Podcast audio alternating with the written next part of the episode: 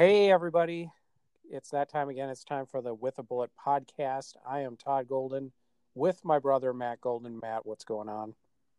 Um, the same as the last couple weeks. It's raining outside, it looks like, though. Yeah, but it's Easter Sunday, dude. That that is true. Yep.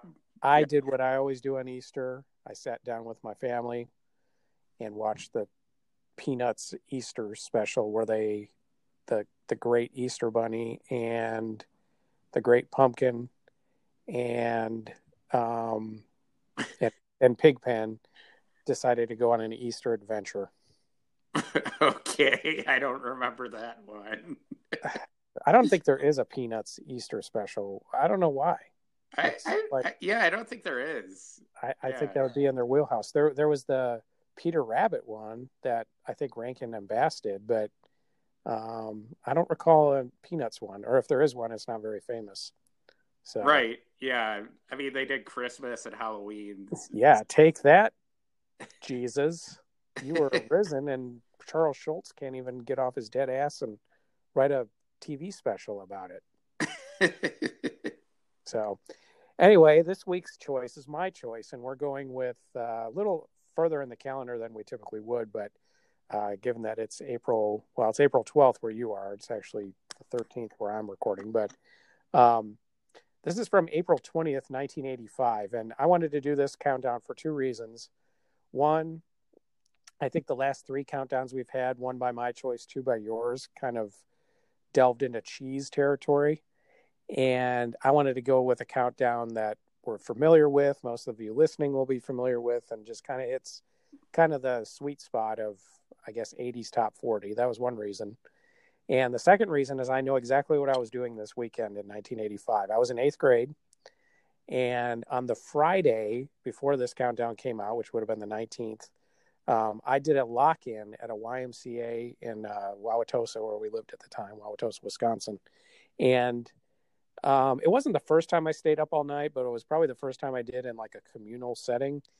And I remember hearing the music pumped over the speakers. If anybody's ever done a lock in, you know, uh, especially one at like a place like the Y, you know, you basically play basketball, you swim, Mhm. um, you know, at that age anyway, and you hang out. And they had music pumping over the speakers for, um, well, all of it really. And I remember all these songs distinctly because they were just playing top 40 radio. And uh, some of these songs I got to like because I participated in that uh, lock in. So, um, and then the next day, um, we went to a Brewers game, um, an after a Saturday afternoon game uh, against the Texas Rangers. And I'm a huge baseball fan, for those of you who don't know. And normally I would love to go to a baseball game, but I remember fighting my dad about going to a baseball game, and he made me go. It was like a one o'clock start.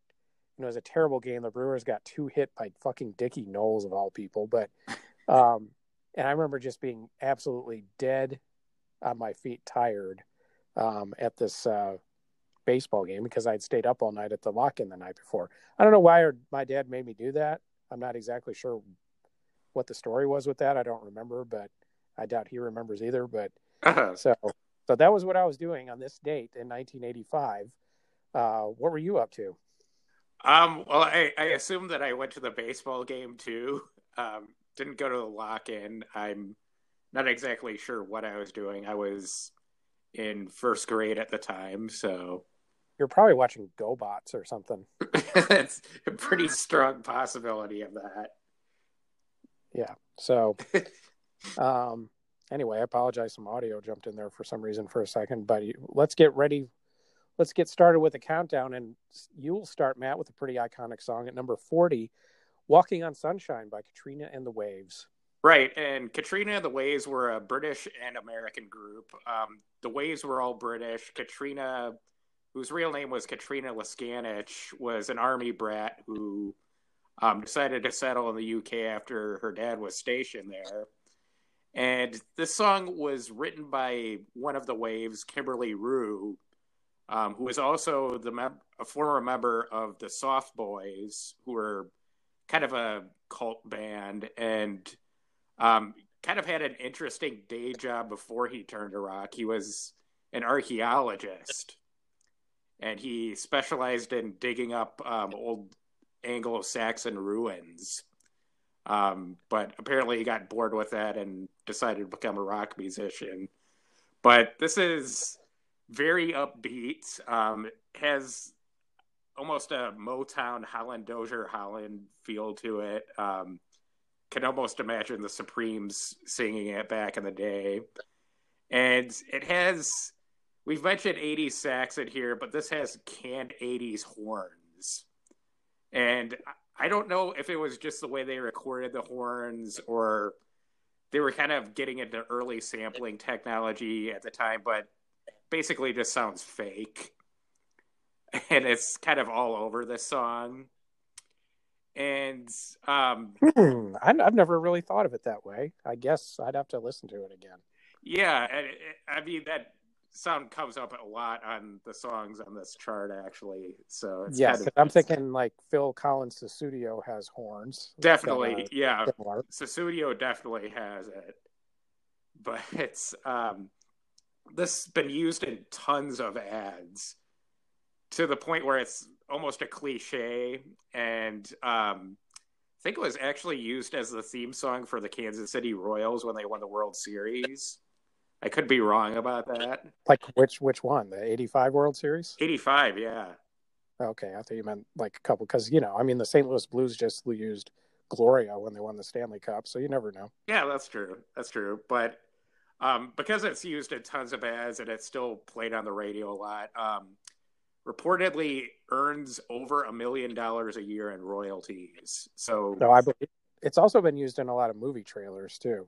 Right. Like not not so much recently, but like if you came out with a Disney movie in the '90s where uh, all of a sudden the wacky dog could play basketball. Did did did it did it did it did it. Yeah, yeah, exactly. Yeah. So, but it's a good song. I liked it back then, and I still like it, even though it's become a bit of a cliche. And Katrina and the Waves had a song that barely cracked into the top 40 later on in 85 that I had never heard before. Um, ah, God, I wish I, I should have looked it up what the title is. I feel like an idiot for not looking that up, but it's actually a great power pop song. Mm-hmm. And they have another song um, that the Bangles covered. Oh, uh, going down to Liverpool? Yeah, which is yeah. a bad song either. Yeah. So they had some artistic viability. Yeah, yep. And um, the Soft Boys, who I mentioned earlier, they, I, they're also a really great band too. Um, kind of in the late seventies, early eighties, kind of post punk, but pretty good band. I'm gonna look up the Katrina and the Wave song. I will update this as we go. okay, who that was because that's gonna drive me crazy because it's it's it's uh I think it made it to like 38 in the top 40 like after um, walking on sunshine uh, walking on sunshine was a big summer song of 85 yep thing oh it was called do you want crying oh hit 37 in the late summer of 85 hmm. according to wikipedia huh. so yeah go listen to that song. That's a great song. It really is. It's it shocked me how good it was. Okay. Um do it now. Stop with the podcast and go listen. All right. Um but um probably check it out later, but for now, let's move on to 39, which is Rick Springfield with Celebrate Youth. This has to be high on the list of worst song titles of all time. I mean, it sounds like something that like your eighth grade music teacher would tell you to sing like at a recital or something like that. Not that I would know because I I wasn't in the choir or anything like that, but but this and a song that will come later are battling for that title in this countdown. Um, as far as Rick Springfield was concerned, this is where his popular fortunes really started to go downhill. He really was kind of the king of the early 80s in terms of, you know, uh, I wouldn't say it's power pop, but kind of pop rock. I don't know if there's a distinction there between the two. Some of his songs are kind of power popish, but um, but he was on the wane. I think he was kind of self conscious about being taken seriously because he was still viewed as a pretty boy. He was an actor on General Hospital, even though he'd been a musician well back into the 70s. He had a top 40 hit in like 72 um, that a lot of people don't don't realize. But um, anyway, he made a very conscious effort to make this very synth laden, very much of its time, and um, you know, as it often happens for artists who have kind of passed their expiration date, they don't know they've passed their expiration date, and people just didn't really want to necessarily listen to Rick Springfield that much anymore. So um, this got to 26, and the album it was on uh, kind of flopped, and and from there that point forward, Rick Springfield kind of eventually made his way to uh, oldies land. So, mm-hmm. but I like Rick Springfield's earlier '80s stuff. I know he's sometimes he's used as a punchline. I don't think that's really fair. He had a lot of catchy songs and yeah, um, yeah, you know, a lot of songs that you look back on that were pretty good. So, I'll give my props. Mm-hmm. A band I will not give any props to later on in the countdown. Spoiler alert is. Also at number 38 this week for one of yours, and that is One Lonely Night by REO Speedwagon. Yeah, I didn't i'm skipping this one. I didn't really remember this song at all and it's really not that great. This is the one song you know i was going to say in the opening and i forgot to say it that there aren't going to be many songs that you hear us saying well i don't remember this song or um, you know i've never heard this song. There's going to be very very few oh yeah. on this countdown that people you know not just us but that people haven't heard so. Right. Including the next song. What including the next song. And the next song is um, 37 Howard Jones with Things Can Only Get Better. Um, this was his second biggest U.S. hit. Um, uh, no One Is to Blame a year later was his biggest one. But um, I will always associate this song with our 1985 vacation that we took to Washington, D.C. from Milwaukee. And then we went to visit our cousins in uh, Virginia. They were, my uncle was in the uh, Air Force and was stationed at Langley Air Force Base down in uh, down in Hampton Roads. But so I remember hearing this song like 90 times on that vacation as we drove east. Oh yeah, yeah. And uh, you know, this is right at the beginning of its chart, so it makes sense. It was it hung around, you know, in the summer months, early summer months when we went on that trip. So, um, but a pretty good song. I'd say this is probably my favorite Howard Jones song to the degree I've ever really thought about having a favorite Howard Jones song. But um, it's pretty good. Definitely of its period. Very synth oriented. We're definitely deep into the synth era of the '80s, and uh, mm-hmm. not too bad. Yeah, I, I don't mind Howard Jones. It, actually, a lot of his songs kind of run run together for me. So, um, yeah. So I mean, I, I mean, once I heard it, I knew it automatically. But I, I mean, this one and no one is to blame, and I think he had a couple hits in like the late '80s they just kind of yeah, run he, together for me, but not not bad. Yeah. Yeah. Yeah, he's all right. Yeah. Next up for you, number 36, The Bird by The Time. Right. And this is kind of a James Brown jam updated for the Minneapolis sound. Um, a lot of the time stuff was kind of like that. And this actually a live recording. It was recorded um, at First Avenue in Minneapolis, and it was featured in the movie Purple Rain.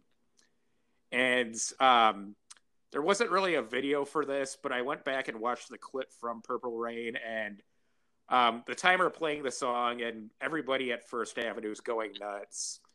And then they go back to the dressing room, and the Revolution, who are um, obviously like having to follow up Morris Day, are just kind of moping around and Dr. Fink's kind of shaking his head in disgust.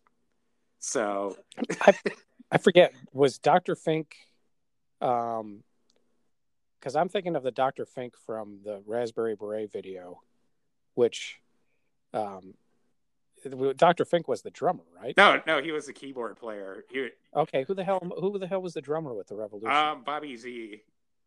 Okay, that's what, never mind then. Yeah, I was getting one of my favorite moments in the like Raspberry Beret, and I've never heard this. That I shouldn't be talking about Raspberry Berets. I don't even think it's on this countdown. No.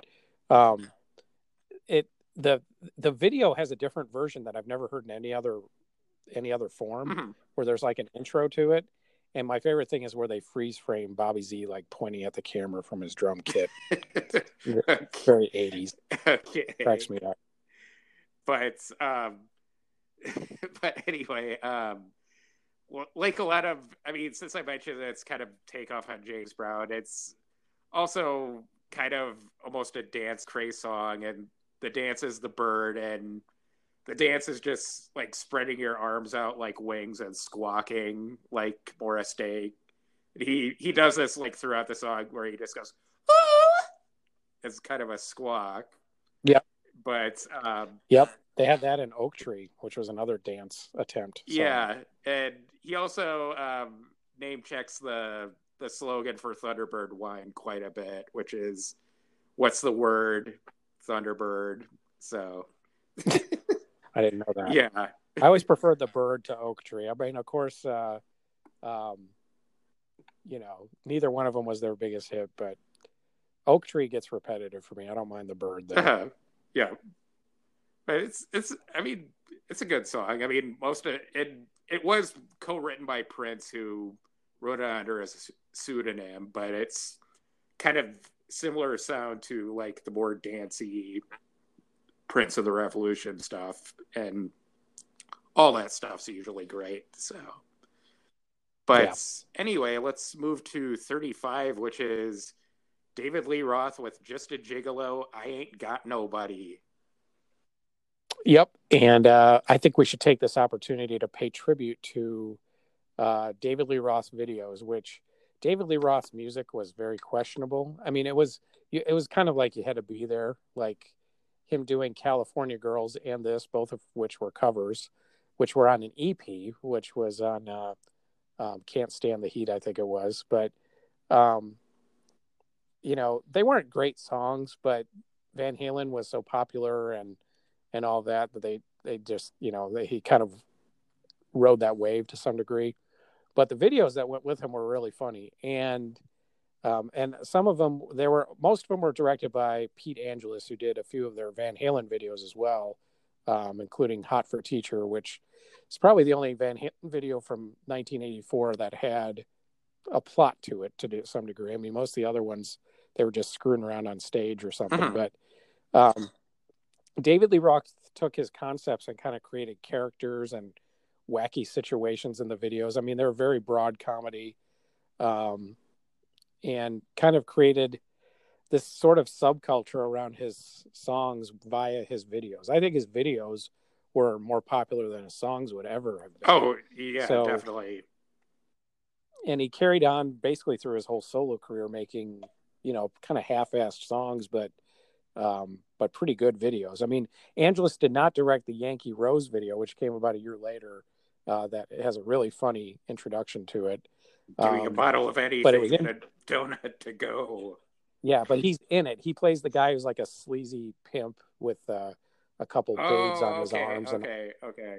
Yeah, that's Pete Angelus. He kind of created the concept of these videos. So, um, to me, that's what's memorable memorable about David Lee Roth's solo career is the videos. So, this one this one had its moments. I mean, David Lee Roth is basically acting his way through it and gets into some wacky situations and all that. So it was it was funny. It was funny at the time. It's probably funny now. So mm-hmm. uh, so I'll give him I'll give him props for kind of riding the medium at a time when uh, you know it.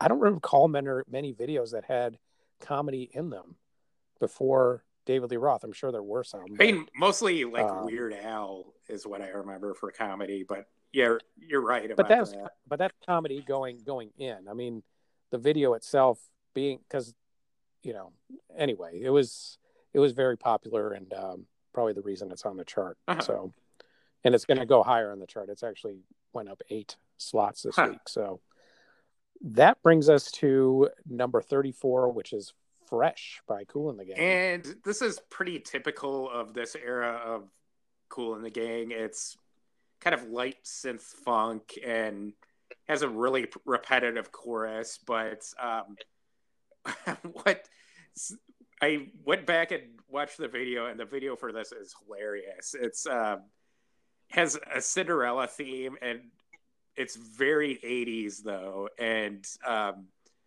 Kool and the Gang are the princes, and they're all decked out in like satin and sequins. Um, kind of stuff that like Rick James would wear. And most of the guys have Jheri curls too. And the evil stepsisters look like Divine. And the fairy godmothers of Marilyn Monroe look alike. and Cinderella kind of gets carried off in a weird like S and M carriage, and um, it's hauled by dudes that are in like horse harnesses and are like half naked. and um, when they get into the ball, she immediately starts twerking for James J.T. Taylor, and um, then the rest of it is just Kool and the Gang trying to find her and every door they go to, um, basically everybody looks like either Elvira or Divine until they find her. But it's um, that's because they knew she was fresh. Yeah, fresh, exciting. exactly, exactly. But um, this was, I mean, this was probably this was their most successful era in terms of like chart positions and sales. So I mean, this was kind of almost oh, they, their peak. They were actually, even though it was kind of like this was kind of the tail end of their hit making period. But well, they they had they had hits for a little while yet longer. I mean, it's I bet it would surprise a lot of people how many hits Kool and the Gang had in the '80s, and almost all of them sound they're either ballads or funk jams like this. There's very little deviation in what they right, do. right, right. yeah, exactly. And I mean, this yeah, was this was there was this was a little bit longer. I mean, the version that I listened to for this um, was a little bit longer than I remember the single being. Um, this was probably like six minutes long or something, and it just kept kept on going. Yeah, they the, did.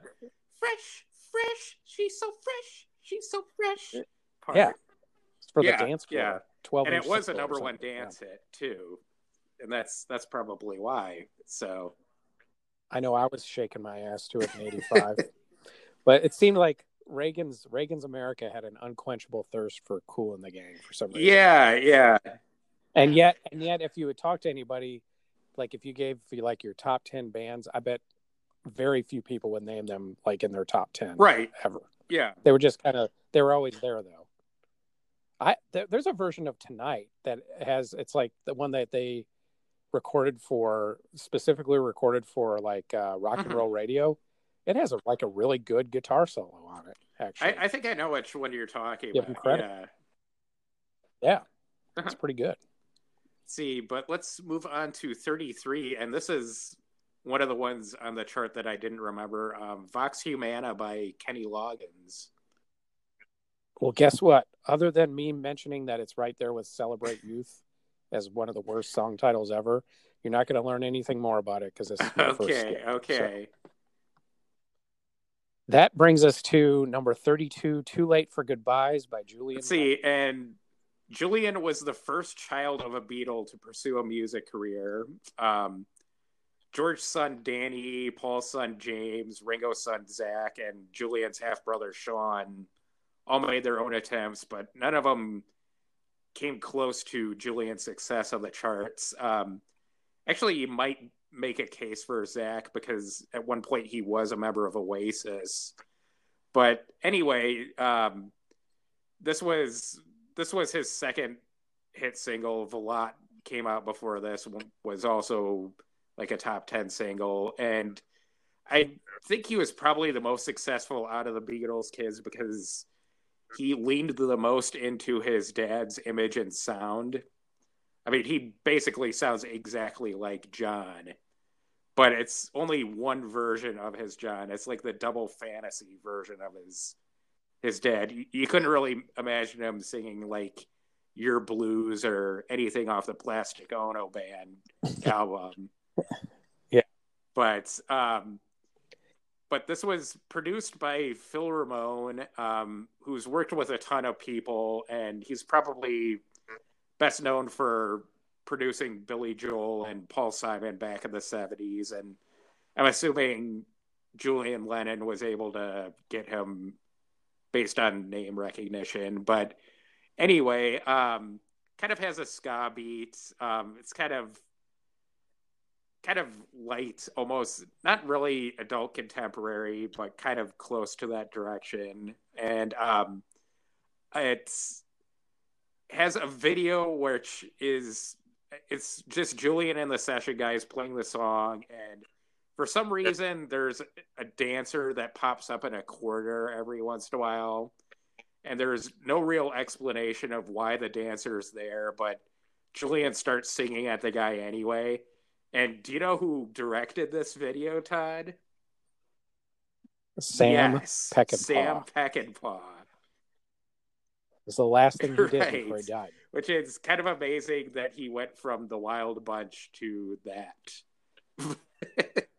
Well, he had a lot of. If you know anything about Sam Peckinpah, he had a lot of demons and uh, could be extremely difficult to work with. And I think he was trying to make a comeback, uh, one of his many comebacks that he ended up having to have in his career, and uh, decided to get into music videos. He also shot Valotte. He did, yes, remember right. Yeah. And um, you wouldn't know it because n- neither one of those videos are in the Peckinpah style. Like nobody's getting shot in slow motion. It, it, it would be funny if he like not a lot of heavy... squibs and had like um had Julian Lennon just like covered in blood or like having him like arguing with a disembodied just... head or something like that. oh man, yeah. If they just basically redid "Bring Me the Head of Alfredo Garcia," that yeah. Awesome. That movie is unbelievable in terms of how uh, it's great in its way. It's also extremely unsettling in its way too. Yeah, yeah, yep. Out of, out of the out of any video director ever, Sam Peckinpah. It's cool that he jumped into that medium though. It's too bad some of the other like if Sergio Leone, he was still alive at this point. If he had done a video, uh-huh. that would have been cool. Or, uh, you know, any of the classic directors. So yeah, I'm a big Peckinpah fan. So it's cool that he uh, right. jumped in on and... that one one note that I one other note that I have for this is the guitar on this is played by a guy who appeared in our first episode, Martin Briley. So, kind of. Yeah, from uh, yeah, uh, Salt so My Tears. Kind of bringing it back to yep. our first episode there. yeah, I feel bad for Julian Lennon. You mentioned how he sounds exactly like John. I think he was conscious of that, and um, you know, what are you going to do? That's what, what right. you sound like, and obviously I'm sure the record companies wanted him to sound like that too. And um you know he i think one of the reasons why he didn't jump into like you know edgy material like that i don't think that's who he was. He didn't have a good relationship with he wanted a good relate i shouldn't say he didn't have a good relationship with with his dad. His dad didn't have a good relationship yeah yeah john was always kind of a and, dick to him you know yeah he was and uh, so it's I've always I've always felt bad for Julian Lennon, but you know, um, certainly he had his career out of it. He had a, one of an all time great song written to him about his career. Right. So Hey yep. Jude. So you know, no complaints I would right. think from yep. him. So see, but let's move on here to 31, which is um, Survivor with High on You. This is one of my all time best fucked up lyrics that I thought uh, it was, and it's not. The very first line in the in the song, the first real line in the song is, uh, "There you stood, that'll teach you to look so good and feel so right." But he breaks it at, he goes, "There you stood, that'll teach you." To look so good and feel so right. That's how he sings it. So there's a pause in the actual verse. It's like he split the verse into he basically split it into two verses where you know it would normally be one. So I would have been what 13 at that time, and I never got that concept. So what I thought he said was, uh, "Is there you stood, battle teacher." To me, it sounds like ballerina. there you stood, battle teacher. I was like, "What the fuck is a battle teacher?" I was like, "Well, maybe it's something that made up for the song." But then the song is about falling in love, so that doesn't make any sense at all. But at that time, I was like, well, some lyrics right. don't make sense, yeah. whatever. So we've talked about Survivor before. They keep popping up on these countdowns. They were like the white Kool in the gang. They were on the chart seemingly all the time. And um, this is another Vacation of 85 song that was played a lot. So um, I've always liked it. I, I, don't mind that era of Survivor. You know, I'm not going to like go out and buy any albums, but, um, you know, if it comes up on the radio, I'm not going to like instinctively turn it off either. So, um, so there you go. There you stood, battle teacher. So, but that leads us into, I believe I get the you do. crack at the yes. uh, long distance dedication.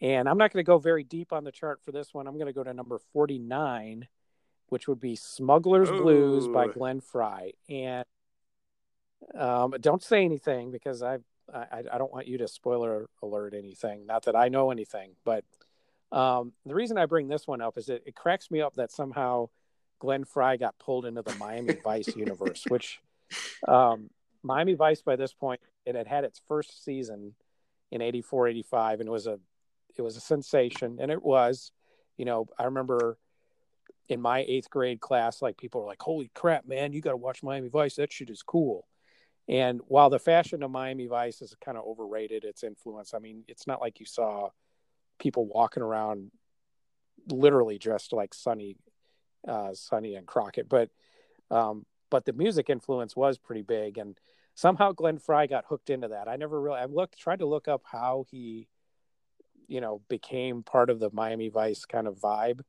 Uh, I think they probably just picked out one of his songs, and then he recorded "Smuggler's Blues," which wasn't necessarily recorded specifically for Miami Vice, but I think he kind of knew, and uh, they of course they picked up on it. and They actually named a, a episode after it, and he was on the show for a little while. So there was this whole weird vibe about Glenn Frey, and I think he had a little cachet because the Eagles, you know, did their share of drugs in the '70s and all that, and probably well into the '80s.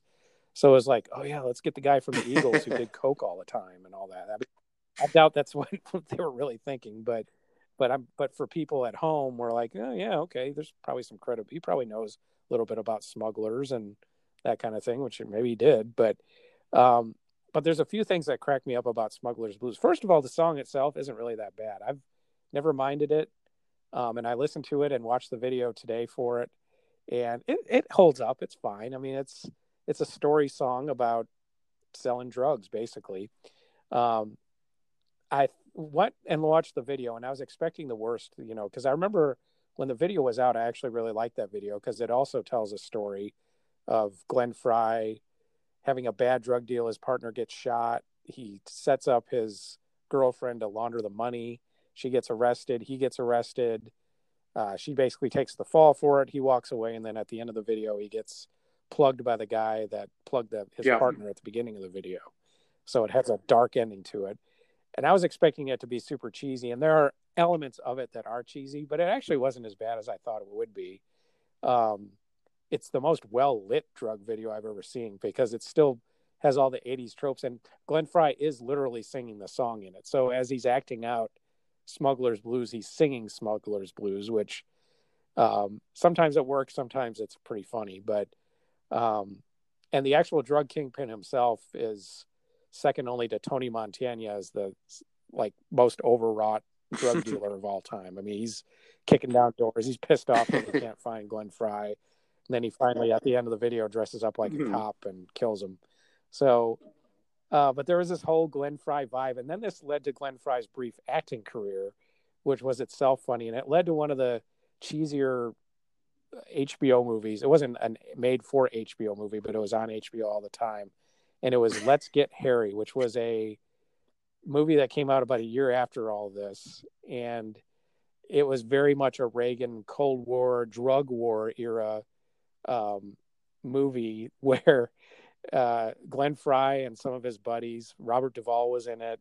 Um, I think Gary Busey was in it, and the dude from Sixteen Candles was in it, the one who seduced uh, Molly Ringwald. And they went down to Colombia or something like that and broke one of their buddies out of like a Colombian uh, rebel thing that rebel uh, Colombian rebels who were dealing drugs and they kidnapped him it was very 80s, very right wing, very Delta Force ish, and it was on HBO all the time. And Glenn Frey was in it. So Glenn Frey has Smuggler's Blues to thank him for that role and to give us a real piece of 80s cheese because that movie is. I haven't seen it recently, but I right, hilarious yeah. looking back on it. I I haven't. Do you remember that movie? Actually, I, I do. I do remember it. But oh, how did you miss that? It was on HBO like all huh. the time back then. I mean, and it was definitely in the mode of, um, you know, we're America. We're going to do whatever we. We're going to walk into another country, and uh, it was kind of like the South American version of Rambo. was really what it was.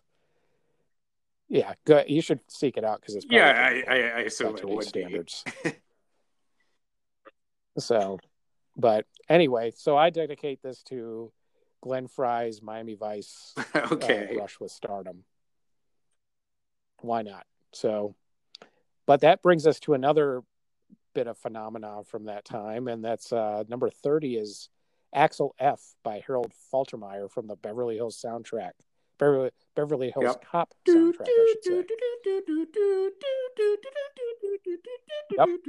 This song was that that lock in I was at. I think it got oh oh yeah a thousand times. Yeah. And it, it was oh it was Lord. heading up the charts at this point. Um, eventually made it up to number three.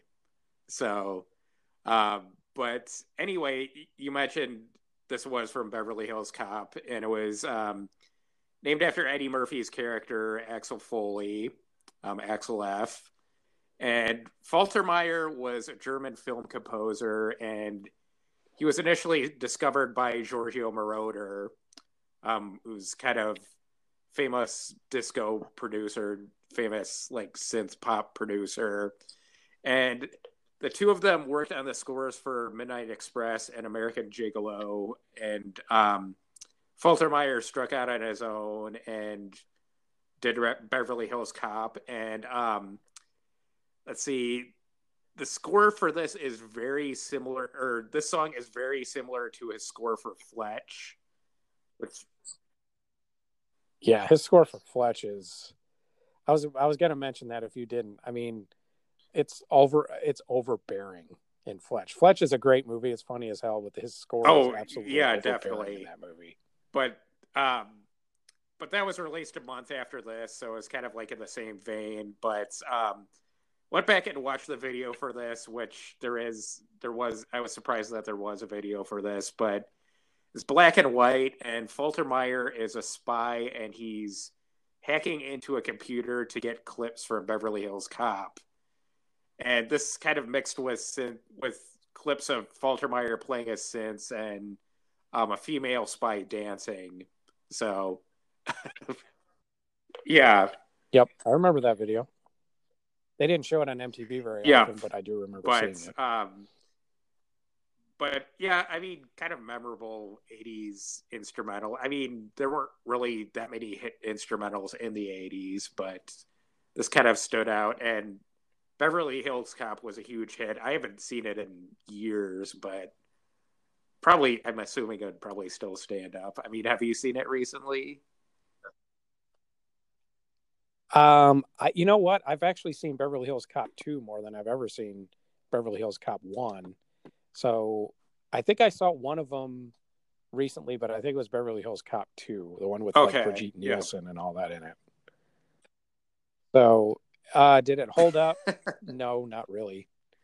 I mean some of eddie murphy's comedy is funny, but you know, but some of the characters are pretty, you know, like uh, Judge Reinhold's character is, you know, by then the buddy movie cop thing.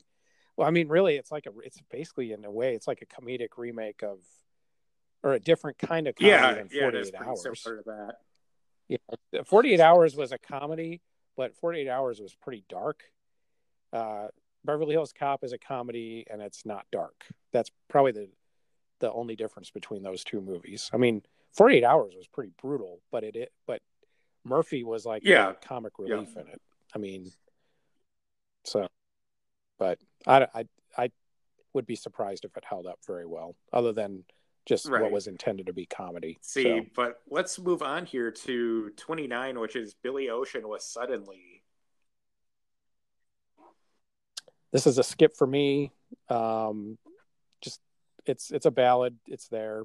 Not very interesting, so I'm skipping it. So that leads us to a song I would be I'm kind of surprised is on the countdown at all, much less this high. 28 is radioactive. See, and I'm skipping this. This is the second time I've skipped a Jimmy Page Ooh. super group. So you hate I, I, like Led Zeppelin. I just don't like um, post Led Zeppelin Jimmy Page, I guess radioactive, radioactive, and you're skipping Bad Company. That's true, and I'm, I'm also I'm also skipping um, Chris Slade, who was in um, um, Manfred Mann's Earth Band and ACDC too. So just a hater. But let's move on to 27, which is Forever Man by Eric Clapton. Well, we're on a, quite a roll of skips. I'm skipping this because 80s Clapton is pretty okay. boring. So that leads us to number 26.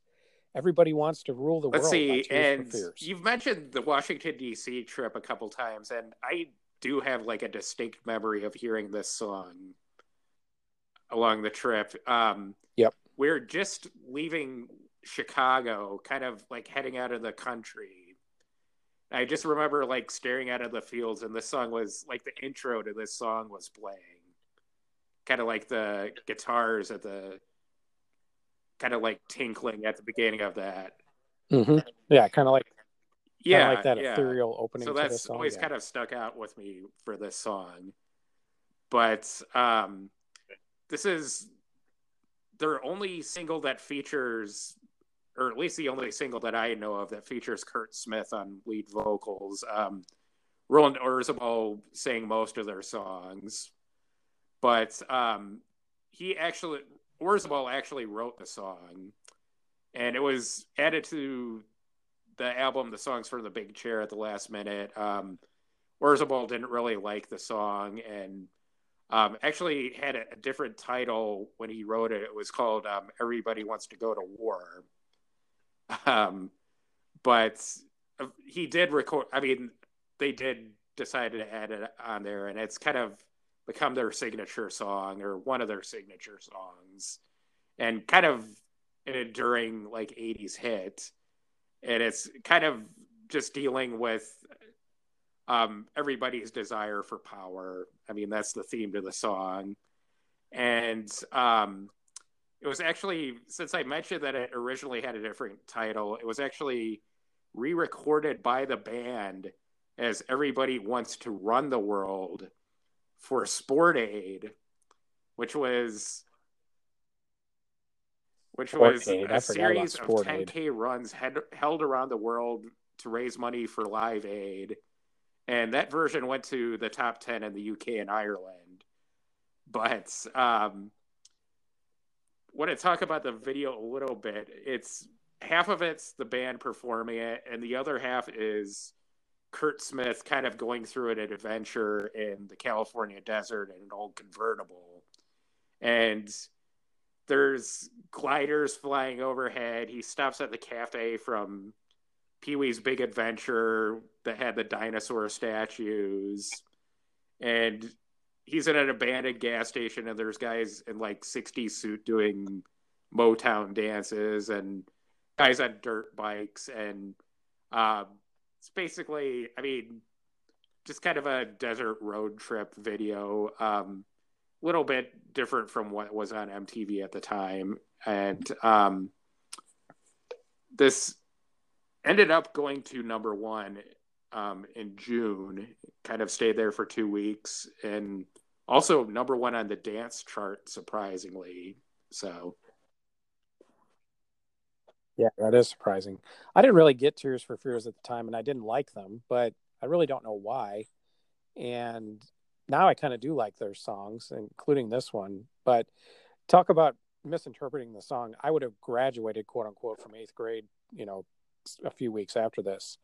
And this is one of those songs like they bring up like at the end of your graduation. It's like, hey, you're going out in the world. Maybe you can rule it. So they like play that at like, you know, like you could go, everybody wants to rule the world. It's like, yeah, you're going out into the world. It's like, yeah, okay. Right. Everybody settle down. Let's see, but so, let's move on to 25, which is Mick Jagger with Just Another Night.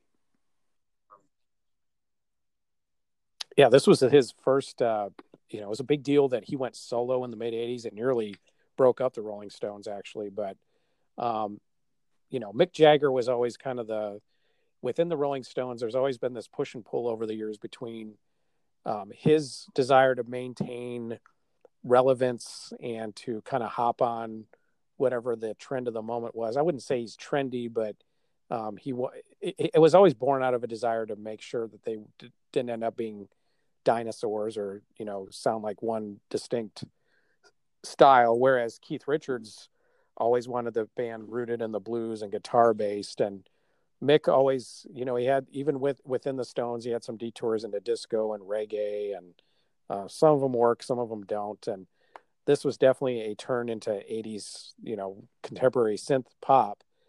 And it's not a terrible song but it's you know um, and it was a decent hit. It made it up in the top uh, it made it into the top 10 i think. And um, but you know but people didn't you know whether mick jagger liked it or not people kind of put him in a box too.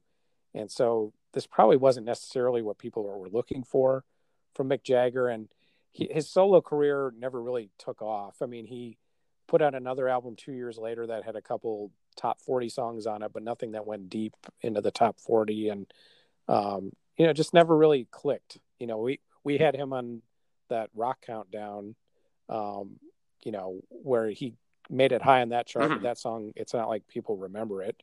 So the weird thing about this song is, is that Rae Dawn Chong is in the video and within the last year, she claims that uh, Mick Jagger had sex with her huh. when she was 15 in the 1970s. So this would have been later later on. So if they did, obviously it didn't screw up their relationship or anything like that. So um, the song itself is um, he was actually Mick Jagger was actually sued for ripping off a reggae song that had the same title, and uh, he did win in court um, a few years later. But um, it's not a bad song, but it's not like you're gonna. It's not the one you're gonna remember when, when mm-hmm. you know Mick Jagger goes to his grave either. So, uh, so yeah, but anyway, moving on. Number twenty-four is "New Attitude" by Patti LaBelle. Yeah, and I'm skipping this one. Never really been a fan of this one. It's been used in a lot of ads, and don't really like it. So okay. Um, but let's move on to 23, which is REO Speedwagon with I Can't Fight This Feeling. Uh, this song is terrible. this is where we should, we've been talking, our sister has been wanting to get in countdowns, and I should have invited her because this would have been a perfect one for her to do. Uh, this would have been a perfect song for us to argue about. I remember arguing about it at the time, and uh, she was a big fan of the song. I hated it, continue to hate it, and kind of like um, don't Stop Believing by Journey. This song has also kind of entered the 2000s consciousness as well. Um, I forget which movie, was, which Disney movie it was in, but it became a big deal. Um, so it's sort of become a standard, which sort of sucks because this song is just so. Uh, it's just. It was from the beginning. It was just such a commercially. It was a song that was basically recorded for the purpose of um, being on the radio, and it's like there's no artistic merit to it at all. Mm-hmm. Um, now the video is funny because it goes through the cycle of life um, from birth to death in terms of having uh, uh, being in love with somebody. So um, now that part of it is really funny, but the old man who represents the the guy in the video. Um, I, I, will say this for Kevin Cronin, the lead singer of REO and he looked a lot better, basically at the age that they were portraying the old man in that video to be than the old man looks. So, so he lived right, but um, this song uh, is just it's just no, just no. I, I, can't stand this song. Never have. Right. Yeah, I've, I've never really been a fan of it either. So it just sounds like like if I had a bedroom full of teddy bears, this is what I would play for them. okay. I don't know. I don't know a better way to describe it uh, without being inappropriate. So, anyway, let's go to a much better song, and that is number 22, which is Rock and Roll Girls by John Fogerty. And this was from his comeback album, Centerfield. Um, he took a nine year break in music due to various legal disputes with his record label. Um, they shelved one of his albums in the 70s and he basically just quit for a while. Um, but he was back and um, had a big hit with Old Man Down the Road before this. And this was Centerfield and Rock and Roll's Girls came out around the same time. And um, let's see, this is pretty straightforward rock, kind of has a driving beat, pretty similar to Centerfield, but less corny. Doesn't have like the baseball Clap, clap. theme to it. Clap, clap, clap, clap, clap, clap, clap. right. And it was inspired by the 60s instrumental um, Wild Weekend by the Rebels. And I went back and listened to it, and they are very similar. Um, right down to the sax solo, which is 80s sax. Yep. And it was performed by Fogerty himself, which is, sax on it. yes, he did. He Yeah, played because he didn't want probably because he didn't want to pay a sax player to be on his record.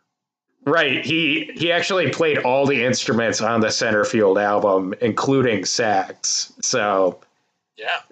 but um, also, I mean, it also it's similar to that song, but it also has a very CCR feel to it. It's pretty catchy. Um, I like it a lot. Probably Yeah. Probably my favorite song on this chart, actually. So really. I wouldn't go that far, but it's it's, a, it's a good song. Though. I agree. Yeah, yeah. See, but let's move on to 21, which is Some Things Are Better Left Unsaid by Hall and Oates. This isn't going to be a skip, but it's going to be close to a skip because this was kind of disappointing. Um, this is where it started to go south for Hall and Oates too. Um, this is on the Big Bam Boom album, which did produce Out of Touch, which was a big hit, but that was their last big hit. And after that, they put out Method of Modern Love, which sucks, and then this song, which also sucks. And um, though they were pretty ubiquitous in '85, they later had a hit with uh, um, with uh, David Ruffin and uh, and Eddie Kendricks from the Temptations later on in '85. What nobody really knew is that Hall and Oates was basically their their dominance of the '80s was almost over, and uh, this song didn't get much higher on the chart, um, and it just wasn't very good. And I think people were just kind of tired of Hall and Oates at that point.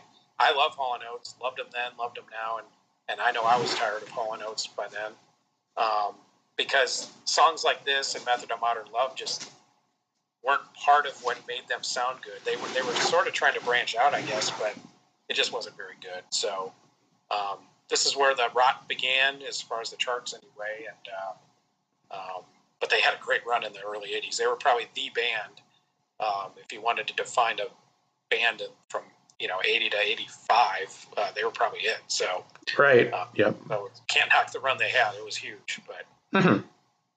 that leads us to number 20 for you uh, don't come around here no more by tom petty and the heartbreakers Let's see. And this was co written and produced by Dave Stewart from the Eurythmics. And it was inspired by a one night stand or something that happened on a one night stand that he had with Stevie Nicks. Um, he hooked up with Stevie Nicks, and it was shortly after she broke up with Joe Walsh from the Eagles. And while they were like hooking up, those are some lookers there yeah, yeah, I know. But while they were hooking up, they were kind of interrupted by Walsh knocking on the door. And Stevie came downstairs and yelled at him, "Don't come, don't come around here no more!" and slammed the door on him. And that like inspired the whole song. And he told Petty, who was friends with Stevie Nicks, and they recorded "Stop Dragging My Heart Around." And actually, Petty's wife inspired the title of Edge of Seventeen. So, um, but that's how that came together, and it's best known for its Alice in Wonderland inspired video, um, which is kind of like an iconic 80s video. It was directed by Jeff Stein, who also did the Cars You Might Think video. And um, Dave Stewart's in the video. He's on top of a mushroom smoking a hookah. And he gives the mushroom to Alice, which sends her to the party where Tom Petty's the Mad Hatter. And um, the actress who played Alice ended up hooking up with Stan Lynch from the Heartbreakers, and they ended up dating a few years after that. And one of the other women in the video, um, there's women in the video kind of dressed up like checkered bodysuits, um, ended up hooking up with um, Heartbreakers bass player Howie Epstein. So it kind of ended up being a matchmaker for the bands. Yeah. But surprisingly, this was this video was also one of the reasons why Tipper Gore started the PMRC because apparently um, Al and Tipper's daughter saw the video and was freaked out about the cake eating scene at the end. Yeah. So you know, I don't remember this video is iconic, but I don't remember being on MTV that much. Maybe I just missed it. I, I, I don't. Do you remember it being on? It, it, was on there. I mean, it was it was on there probably about as much as you got lucky was, but yeah, I mean, I do remember seeing it. Yeah. Yep. But it's yeah, it's like Tom Petty almost never fought off that image that he had in the video, which of the Mad Hatter. He kind of played up on that too to some degree. But yeah, that's true. Yeah. And uh, Matt, I believe that also leads us to your long distance dedication. What do you got for us this week? Well, at number 53, we have Wham with Careless Whisper. Oh, that's not what I anticipated you doing this week. Right. And the song was a huge hit, um, former number one, and it was heading down the charts. And this was actually the week that it dropped out of the top 40. But I don't really want to talk about the song or Wham. What I do want to talk about is a video titled Sexy Sax Man Careless Whisper Saxophone Prank. And this came out a few years ago, and the video is basically a shirtless guy with a mullet wig and sunglasses playing the very 80s sax solo from Careless Whisper in public and wreaking havoc. Um, he's going to supermarkets, jumping up on the counters, playing the song, um, humping tables at Taco Bell while he's playing the song, um, going through the drive-through and in and out, playing the song, um, jumping on tables and rolling around the floor at the at a mall food court while playing the song um, getting kicked out of stores and running back inside while playing the song, um, interrupting college lectures, running onto a football field, and so on, all while playing the sax solo over and over and over. It's one of my favorite internet videos, and it's always made me laugh.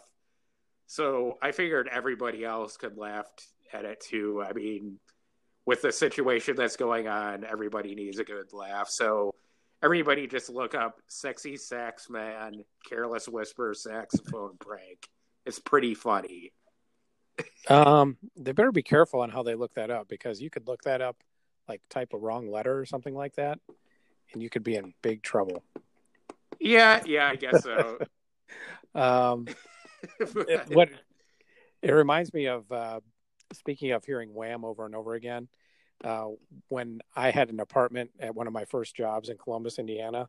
We lived next door to a dude who broke up with with his girlfriend, and he played uh, "One More Try" by George Michael, literally for three days on end. That's all we heard from the other apartment. Oh God, it was unbelievable. So but you actually unintentionally created a nice segue to the next song. Right. Yeah, because the next song is Wham. Um, at number 19, we have Wham with Everything She Wants. now, I was 13 years old when this came out, and there is nothing in anyone's 13 year old sensibilities that would make you want to like this song. So at the time, I would have been like, oh, geez, here's another stupid Wham song that sucks.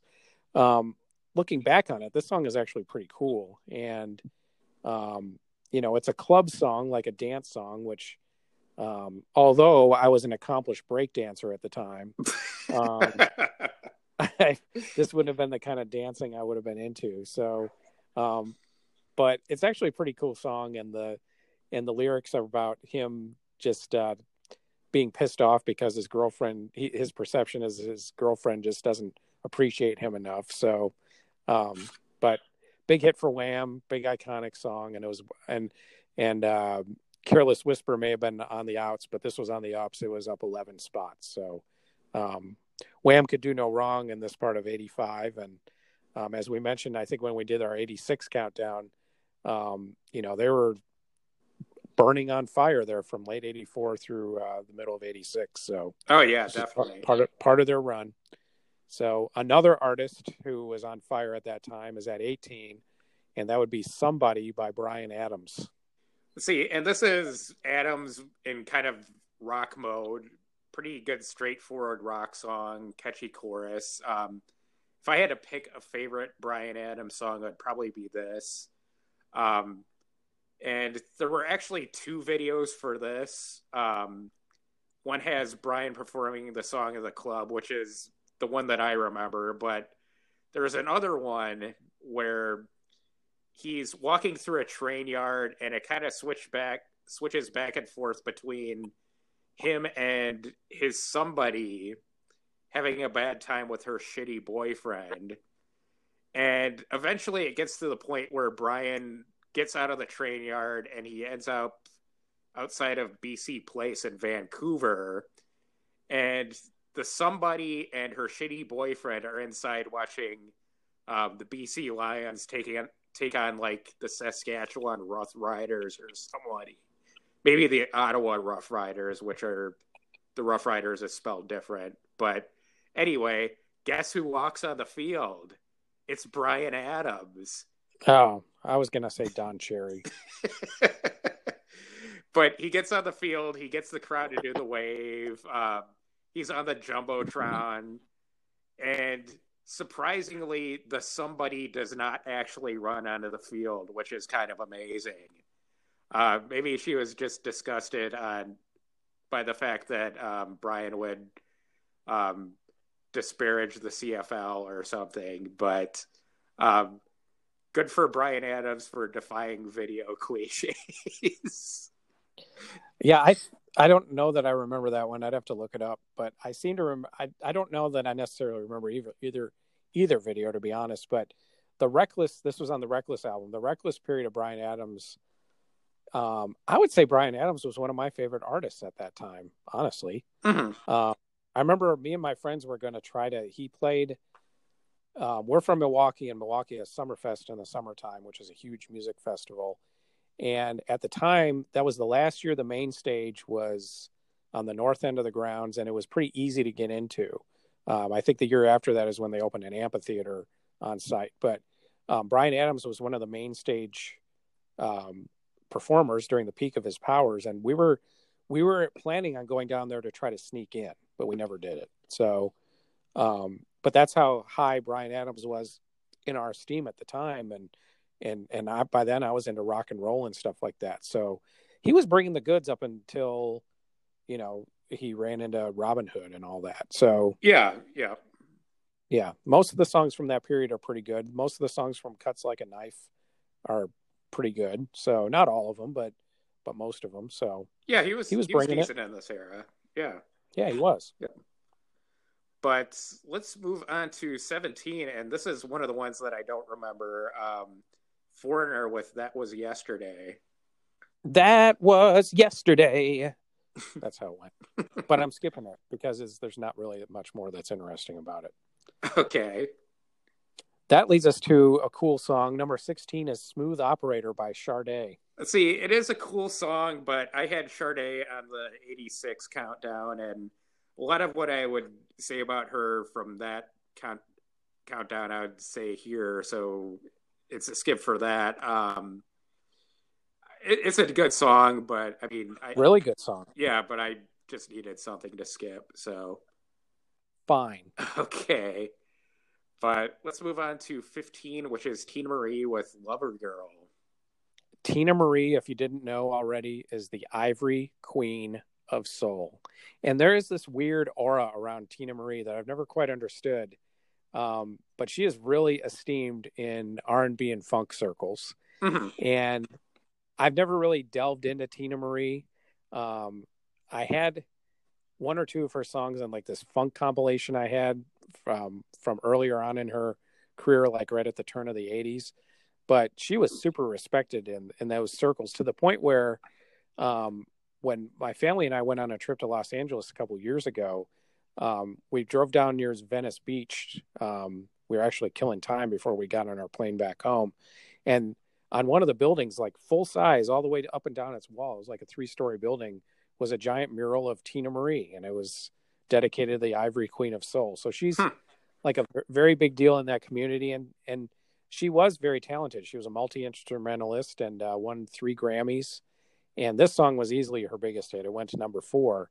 Um, and she really didn't do have any hits after that, but she was big in the clubs, uh, big in the dance scene and all that. So, um, very respected artist. She passed away about 10 years ago, but, um, you know, I've never really delved in. Um, that's not necessarily my thing, but uh, for people who, who do have that as their thing, she's uh, considered to be really cool. So, yeah, good, good for her for having a big hit. So, yep. That leads us to number 14 Along Comes a Woman by Chicago. Let's see. And this is kind of a landmark for Chicago because it is the last Chicago single to feature Peter Cetera on lead vocals. Yep.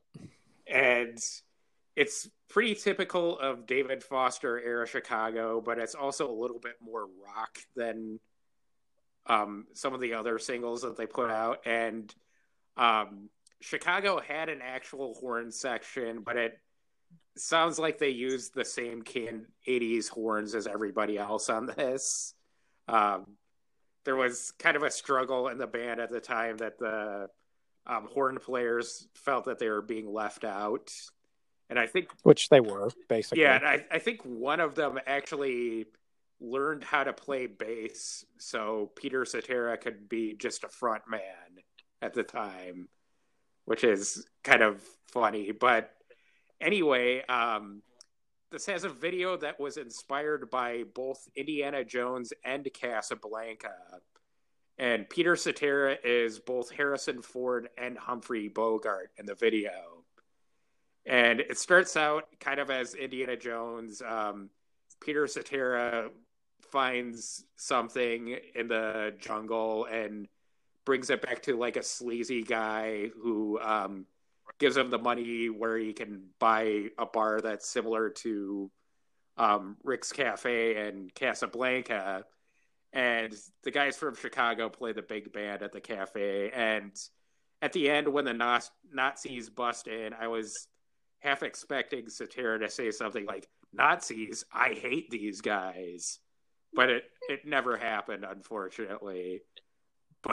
But I I actually like that video. That's a cool video for especially for a relatively uncool band like Chicago. Yeah, it was. I mean, they had halfway decent videos around that time. Um, the Stay the Night video is pretty good. Yeah, so, Stay the Night was clever. Yeah, I suppose. But yeah, I actually really. I I have to admit, I really like this song. Yeah, it's it's not bad. It's not bad but it's up tempo. It seemed like Chicago was going in the right direction, but but they definitely um, didn't. no, they did not. This was their last. Neither, neither, is, neither did know, Peter Cetera. So no, they both went in a very bad direction, and uh, this is probably the last Chicago song that I would consider to be enjoyable.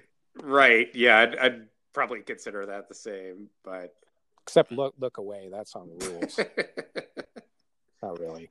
But let's move on to 13, and this was a big one. Um, Material Girl, ah, Material Girl by Madonna. yeah, Madonna kind of regrets the title of this song. I don't think she regrets the song itself, but um, the music press and the entertainment press being what they were, of course, this song comes out, and then automatically she becomes the Material Girl, which she's still called to this day, even though she's like 90 years old. She's not really 90, but, mm-hmm. um, you know, so she regrets the fact that it was a label put on her um, as a result of the song title. I think the song itself is uh, obviously iconic. It was a huge hit. Um, this came off the Like a Virgin album, which Madonna had broken before that um, with her self titled album, but this is the one that made her one of the biggest stars of the 80s. And she really owned in 1985. I mean, she had her own hits. She had hits off of Vision Quest. She had hits off of um, Desperately Seeking Susan.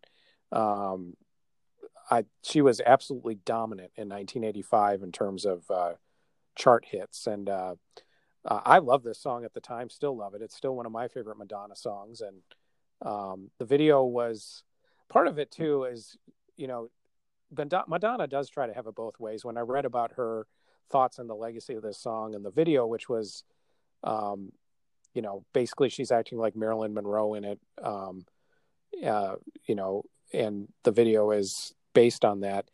it's like she wants to be in trade in the tropes of diamonds are a girl's best friend, which is what it was inspired by, and yet doesn't want to be considered like Marilyn Monroe like. It's like she's trying to walk a tightrope there.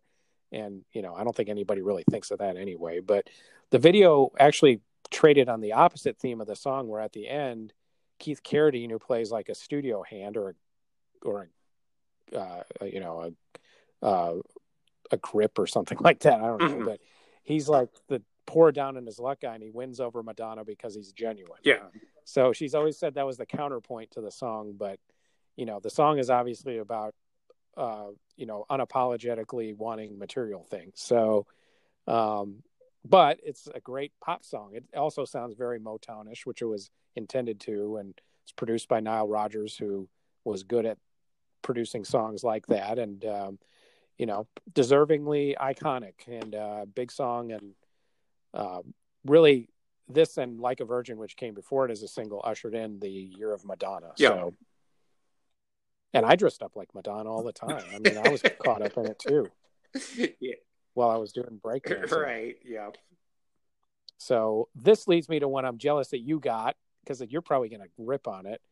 But number 12 was probably my favorite song at the time. Some Like It Hot by the Power Station. And Power Station were a super group. Um, they featured Robert Palmer on vocals. They were super. um, Andy and John Taylor, um, were the bass player and guitarist from Duran Duran, and Duran Duran were on hiatus at the time. Um, and Tony Thompson and Bernard Edwards from Chic. Um, Thompson was the drummer, and Edwards was the bass player for Chic. But here he was kind of in the background as a producer. And the group kind of came together when the Taylors and the guys from Chic um, informally um, got together to record a single for their mutual friend, um, who was model and famous groupie um, Bebe Buell, who's probably best known now for being Liv Tyler's mom, but everybody was impressed with what they came up with for Buell. So they came up with an idea to do a full album, and the Taylors and Thompson would be backing up a different singer on each track. And Mick Jagger and Billy Idol were some of the ideas that were floated around. But the first guy that they actually approached was Robert Palmer, and to give Palmer a feel for what they were going for, they played him the track that they did with Buell, which was a cover of T Rex's Get It On. And yes. Palmer almost immediately said, Hey, I can do that better. Why don't I re record that? And eventually it became, Hey, I already did two songs. Why don't we do the whole album together? So he just ended up singing the whole thing.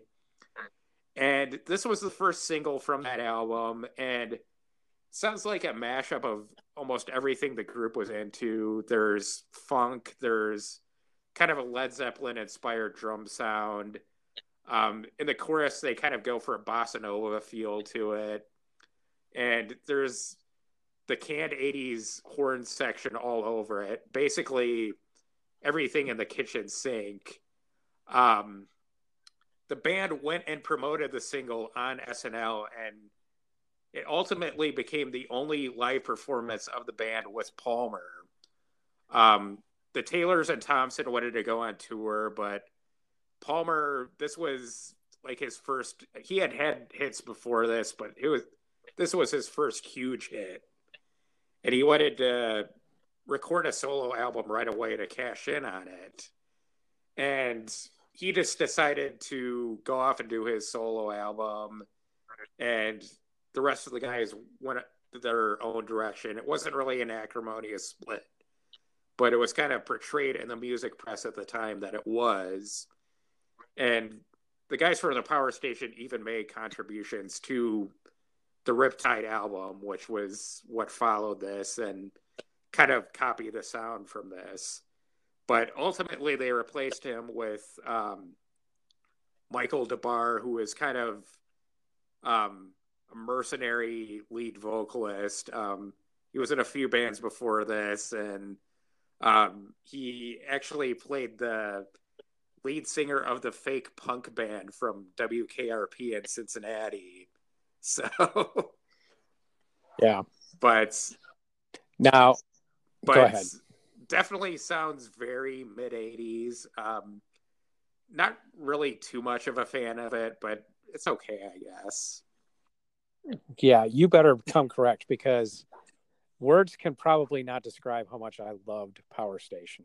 And to this day, still kind of love Power Station, probably more on emotion and nostalgia than anything else. Um, it definitely is. You're right. It's definitely of its time, but they had a cool sound, and um, the drums were almighty. Tony Thompson was. Um, they they had that they they outdid Phil Collins when it came to that big drum beat '80s. Oh sound. yeah, yeah. Um, and the guitars in it, less so in some like it hot, but definitely in Get It On.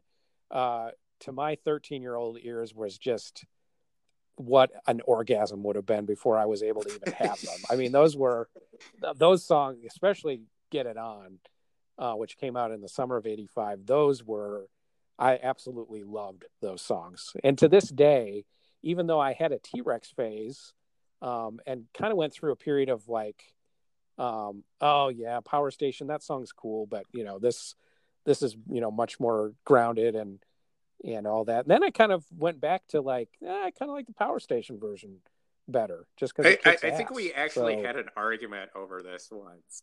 We did have an argument about it, and I will stand my ground. I, I definitely prefer the T Rex version. So. You know why? Because you suck. That's why. But I had this album, and there's some good songs on it outside of the hits too. They did a pretty good cover. I didn't know it was a cover when I heard it of Harvest for the World by the Isley Brothers. And um, I mean, it's a thrown together super group type of thing. So, you know, it's not like it's an all time great album or anything, but it's, it has its charms. And um, before Robert Palmer became, you know, it, in a way, he got exactly what he wanted because Riptide was a big hit and um, all that. But then he kind of almost created a caricature of himself that he never escaped anyway. Yeah, exactly. So, with his solo career. So, this was probably when it was a little fresher. And uh, if you wanted to get on my good side in '85, uh, you would have put this song on or get it yeah. on. So, see, but let's move on to number 11 here, which is Don Henley with "All She Wants to Do Is Dance." Okay. Skip, fuck Don Henley. Okay.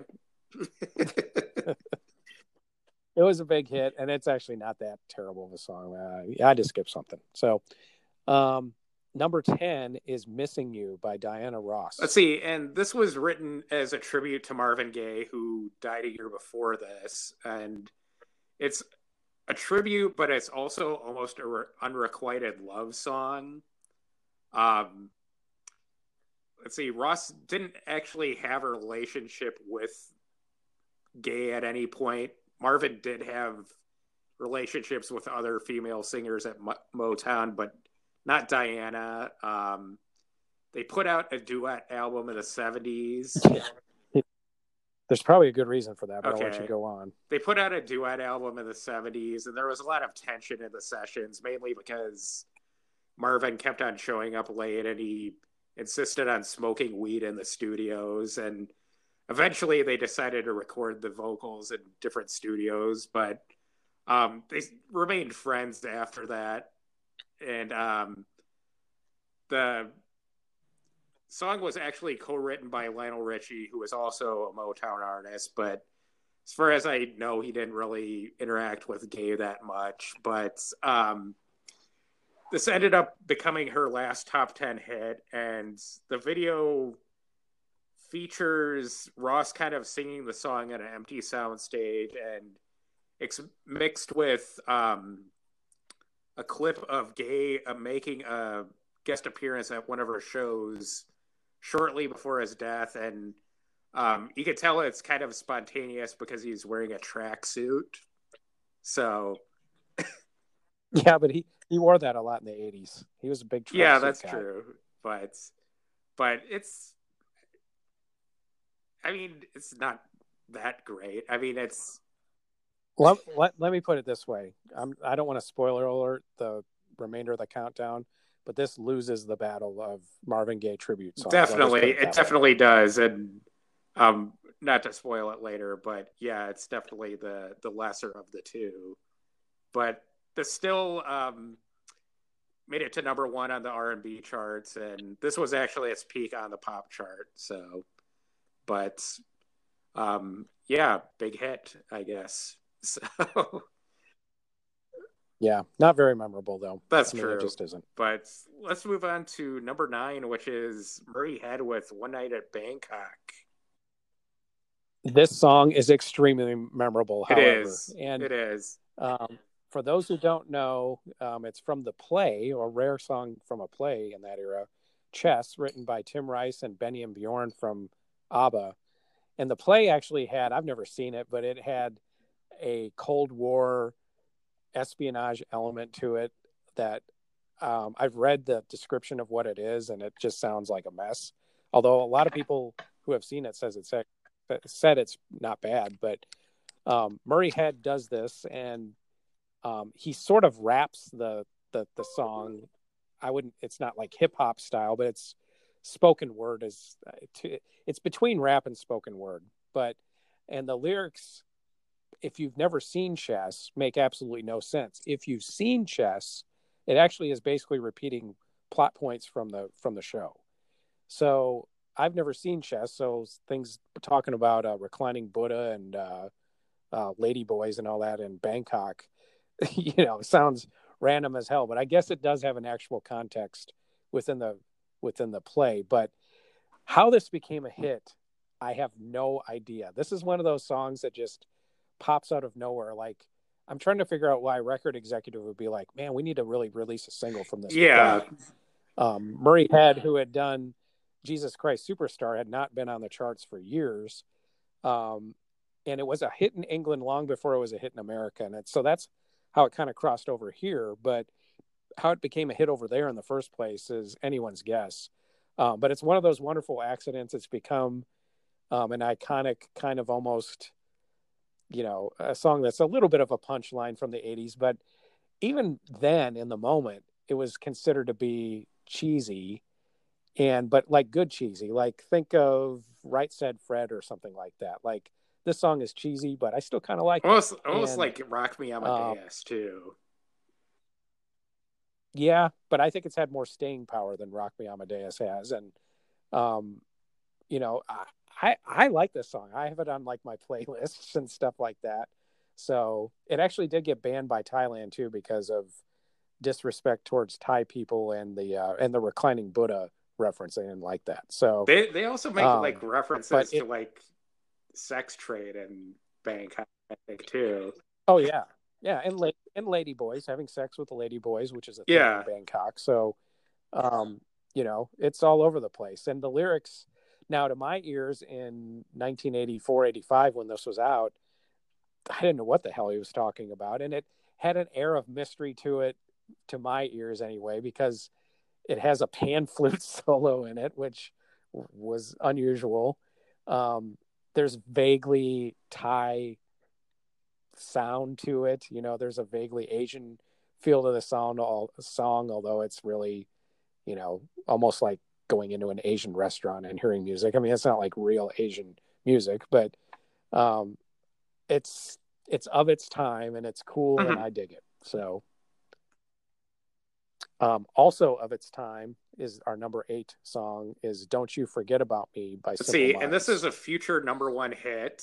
Um, it was written for the Breakfast Club soundtrack um, by Keith Forsey and Steve Schiff, who composes uh, who composed the score for the film.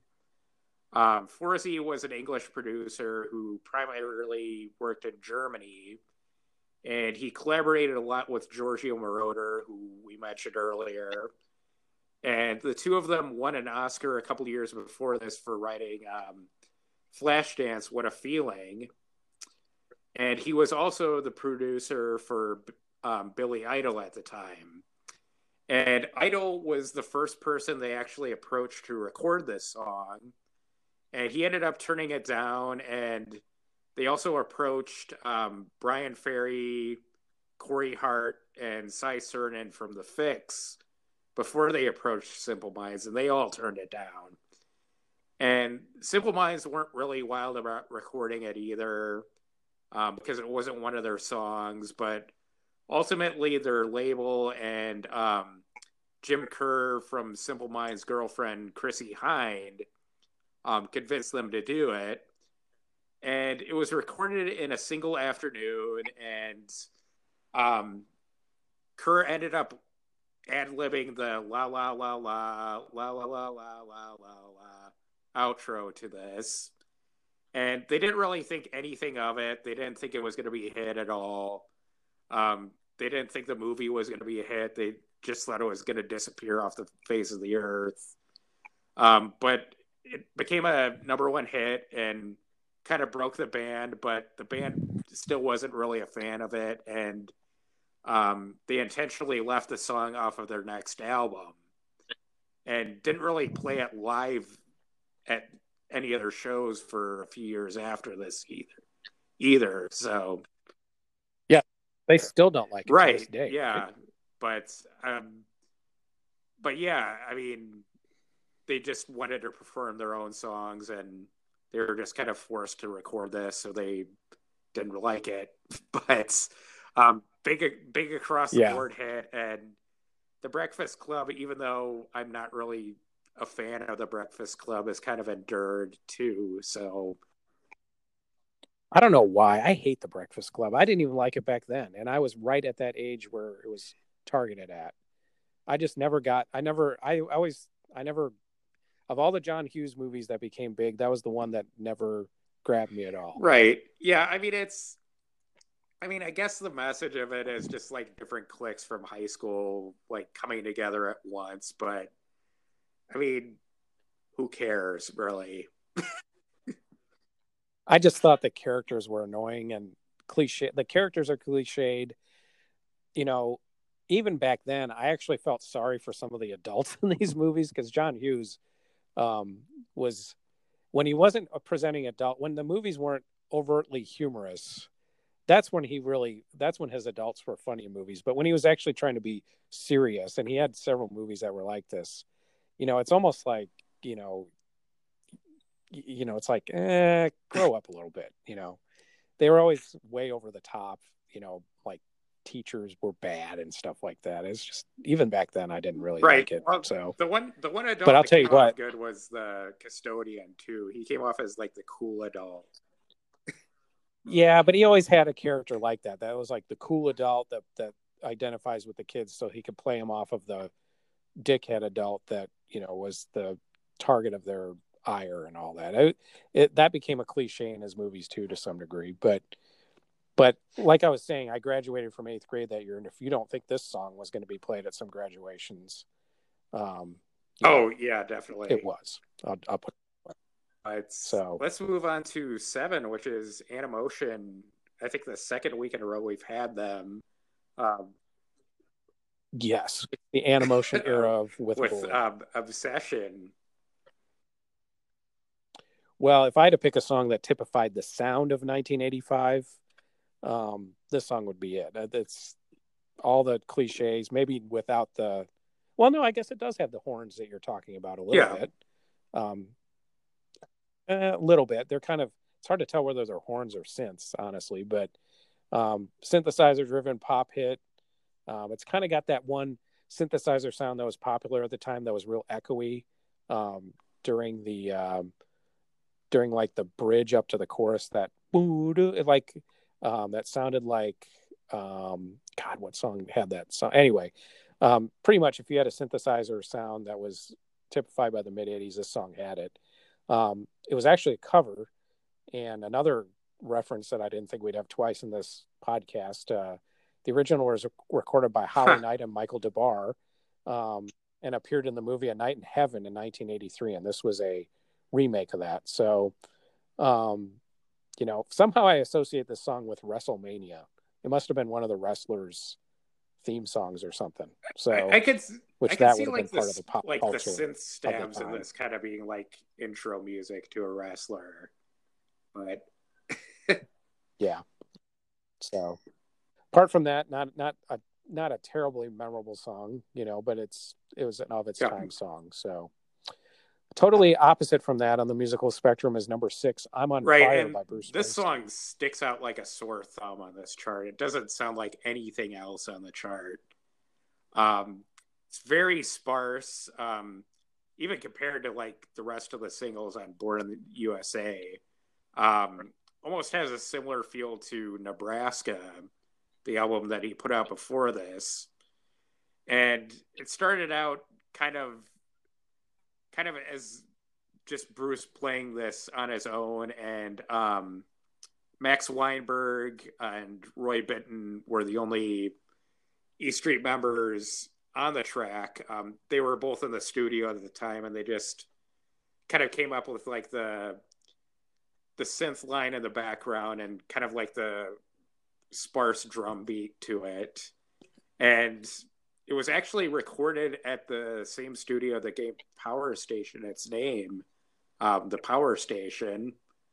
But um, Wait, I thought they were named after uh, electric. no, no, station. but actually, since you mentioned it, um, Kraftwerk were mentioned were named after a power station also, because Kraftwerk means Wow, well, power course. station in German.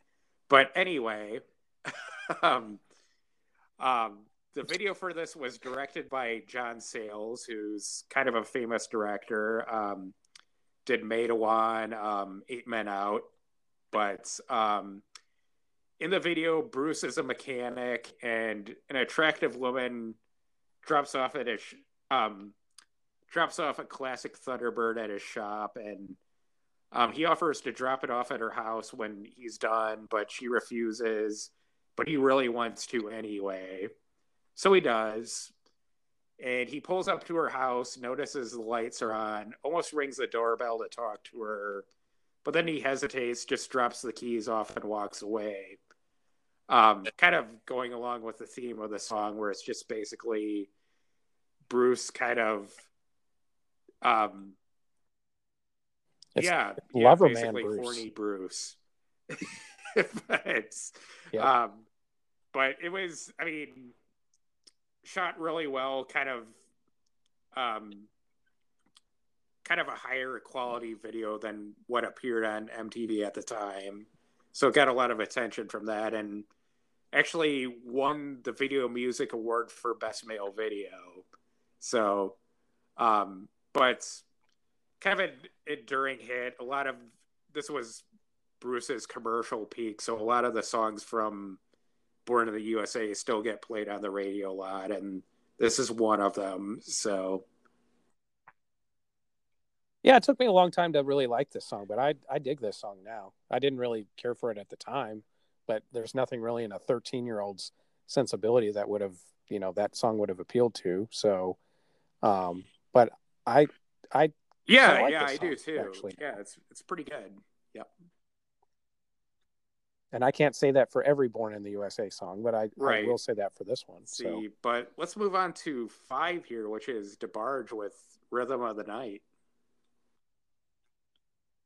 I thought this song was from Short Circuit, but that's actually Who's Johnny by El DeBarge. so I screwed up there, but it was actually in Okay. The Last Dragon. So if you have a battle between The Last Dragon and Short Circuit over which is the best or worst movie, um, Yeah, probably be a pretty good battle. But, um, you know, it was a typical DeBarge song. DeBarge sounded very upbeat and all that in their funk, and uh, they had a much harder, you know, had a harder edge and a harder life. We had that in another podcast earlier.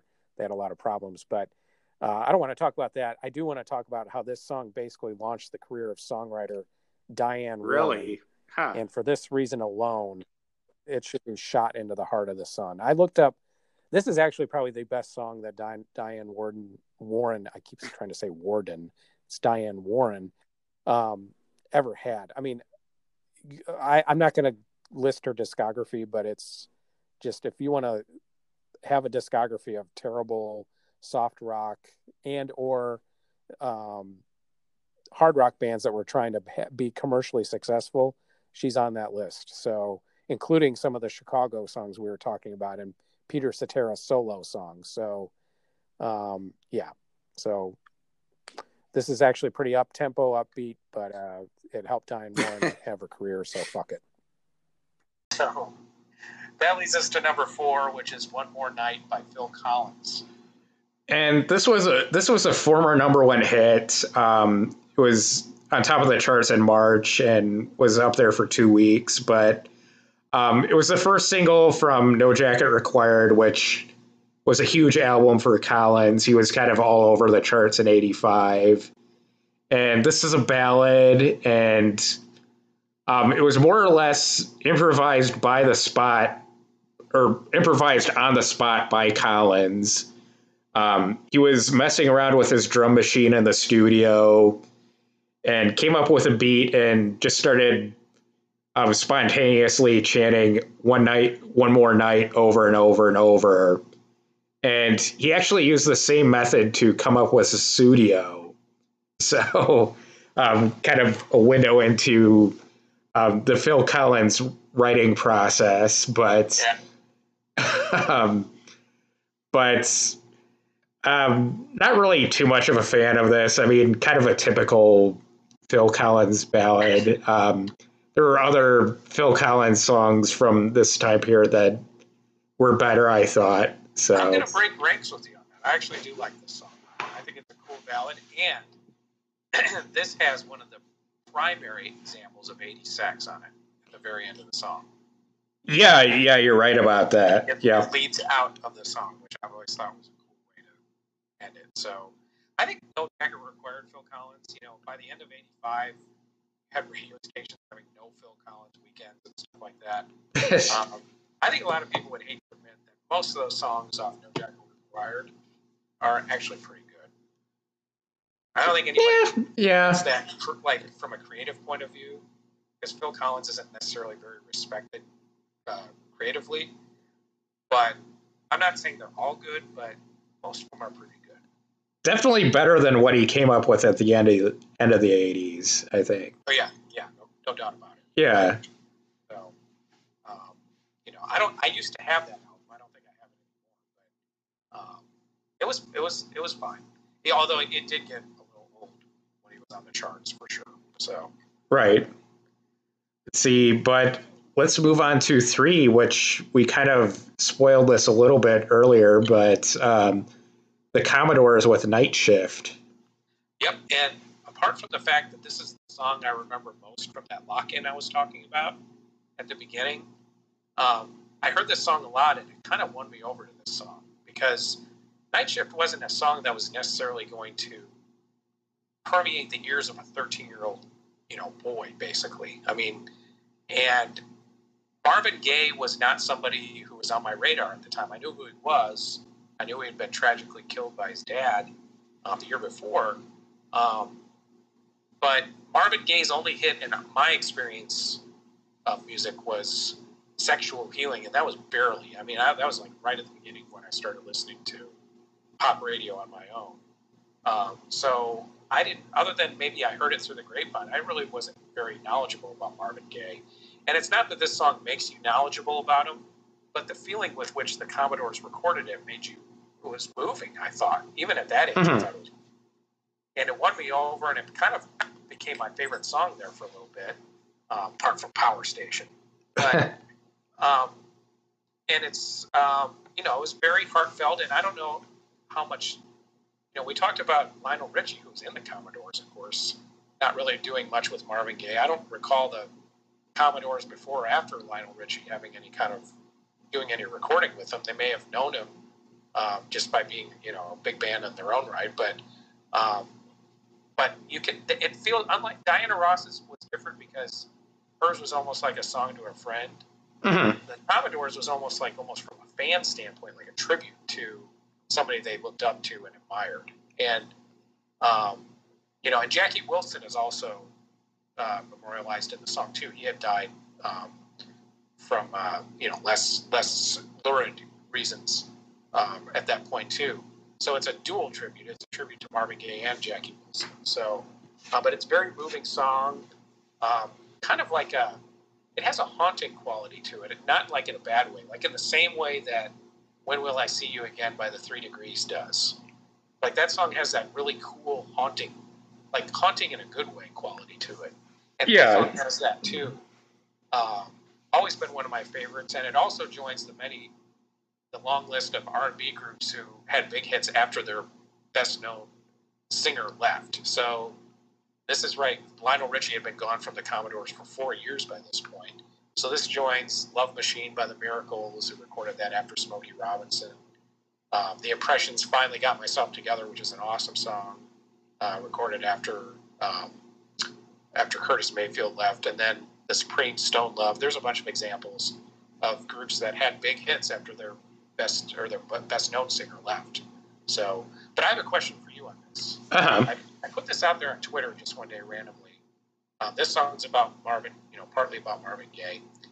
And who do you think is the best all-time Motown solo lead singer? Marvin Gaye, Stevie Wonder, or Smokey Robinson? Uh, I'd, I'd, I mean, they're all. I mean, they're all great, but I'd I'd probably go with Gaye for that. I think I would too, based on the strength of his albums in the in the seventies. He made some great albums in the seventies. hmm you know, and, and great hits too. And so did Stevie Wonder. Um, but that's a great argument because you, you really, especially between Wonder and Gaye, you really can't go wrong one way or the other. So Right.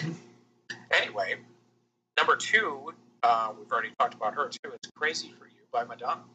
Let's see, and this was a future number one hit, and it was from the soundtrack of the high school wrestling movie Vision Quest. Yes, the greatest high school wrestling movie ever made. yes. And it was co written by John Bettis and John Lind. Um, Bettis had a long association with the Carpenters. Um, he was in the band that was the precursor of the Carpenters called Spectrum. And now that you mention it, I can totally see the song being recorded by the Carpenters. Yes, yes. And he ended up writing Top of the World, um, Goodbye to Love, and Yesterday Once More for them. And he also co wrote Human Nature for Michael Jackson and um, Slow Hand for the Pointer Sisters.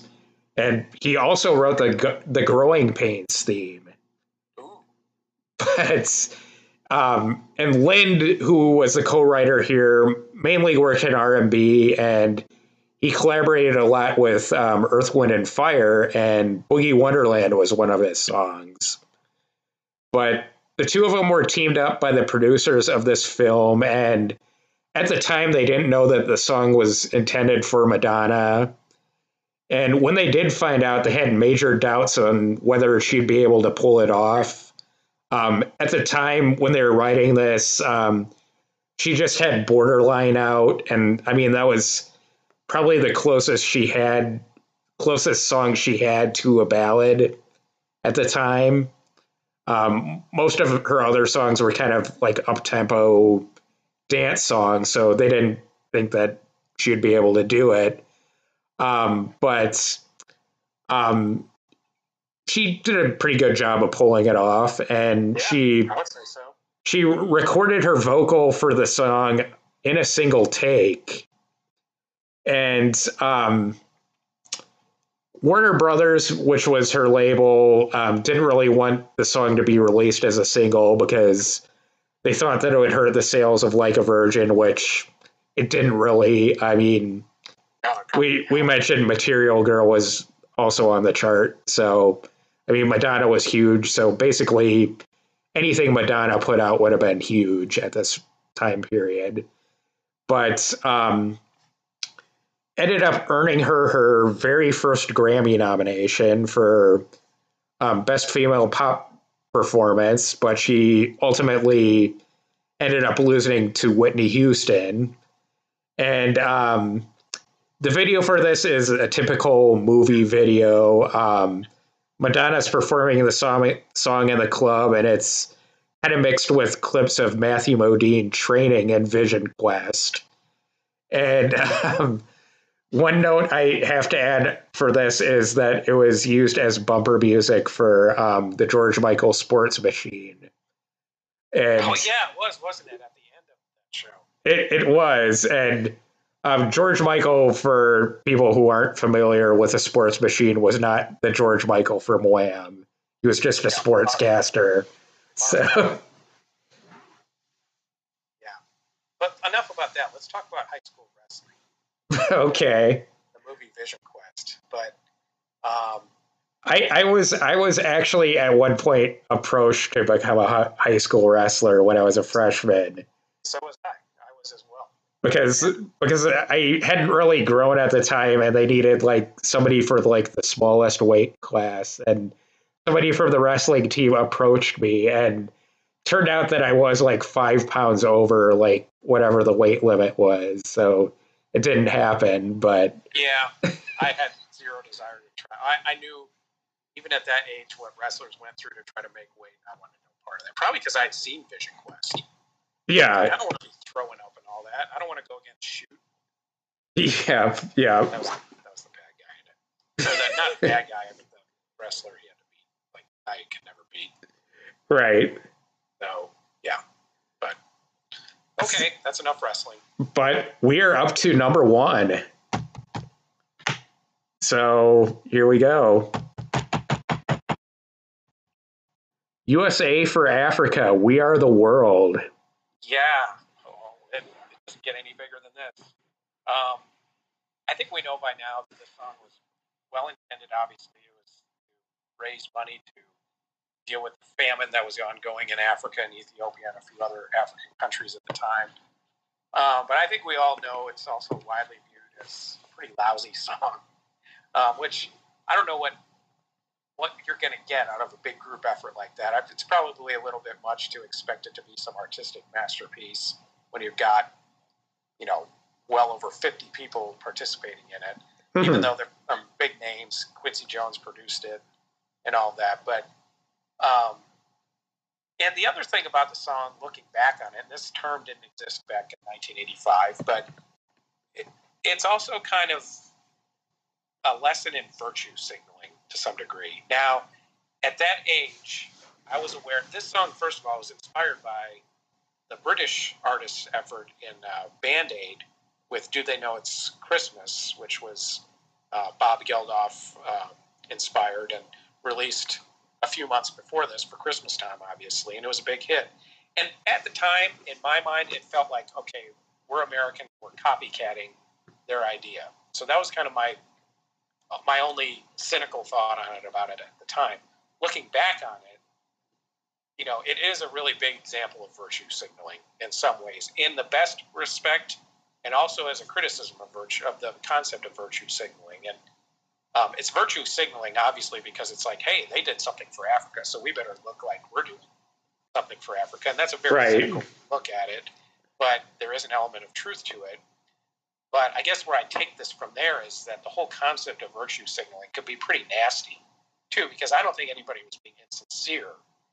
And I feel like virtue signaling as a concept is an easy way for somebody to just be an asshole. I mean, it, it, maybe there is, maybe there was an element of, well, we better do our part. We better show that we care about Africa, but it's still an accomplishment and it's still a sincere effort on their part to make a difference. So I think that's where you run into trouble with people who get upset about virtue signaling and stuff like that. I mean, it's still, you know, I, I don't feel like there's anything insincere about their effort. It's just that it came after somebody else's effort. So it came off as a little bit copycat. But but forget all that anyway, because the thing that we should celebrate about this song is the bizarro mix of artists that we get on it. We get Kenny Rogers singing with Al Jarreau. We get a memorable scream fest between Bruce Springsteen and James Ingram, who are trying to, you know, reminds me of that Beavis and Butthead video they watched where they thought the guy was taking a shit. Like, they were both trying to out scream each other into taking a shit. Um, you get Waylon Jennings and La Toya Jackson in the same chorus. So, Yeah. um, you know, everybody who was anybody wanted to be in this, and um, and most of them worked. And uh, you know, the song itself is pretty forgettable. It's sort of become a punchline uh, to some degree, but and the thing is, you know, again, in, in the half of this that's virtue signaling, it's amazing how everybody kind of forgot about Africa and its problems not very long after this. I mean, there was Live Aid, uh, later on in '85. But yeah, by the end of '86 or so, you know, most of these artists have moved on, as the world does sometimes with these charity efforts. But um, even though the problem still existed in Africa, but yeah, and a, lot of the, a lot of the money that they raised ended up like in the wrong hands too. it did, and you know, I didn't really delve into that in terms of my research, but um, so, but definitely an of its '85 time and place moment. Um, when it came out, it was a big deal. I remember watching the debut of it, and you know, it was like back then when videos debuted, it was a big deal, and MTV did a good job of promoting them, and um, everybody watched the debut of this. It was a big deal, and this went up to number one in a hurry um, in '85. So, um, and it did lead to Live Aid, the concert that came uh, in July of '85, and and it did lead to other benefit songs. You know, like Sun City came out later on in '85 and all that. So. There, um, there was there was like a metal version of this too.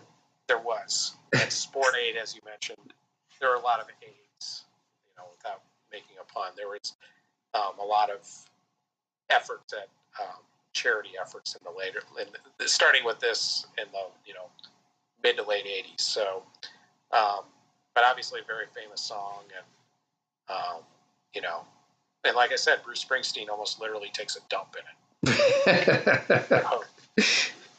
But that wraps things up for this week, Matt. You got the pick for next week. Where are we headed?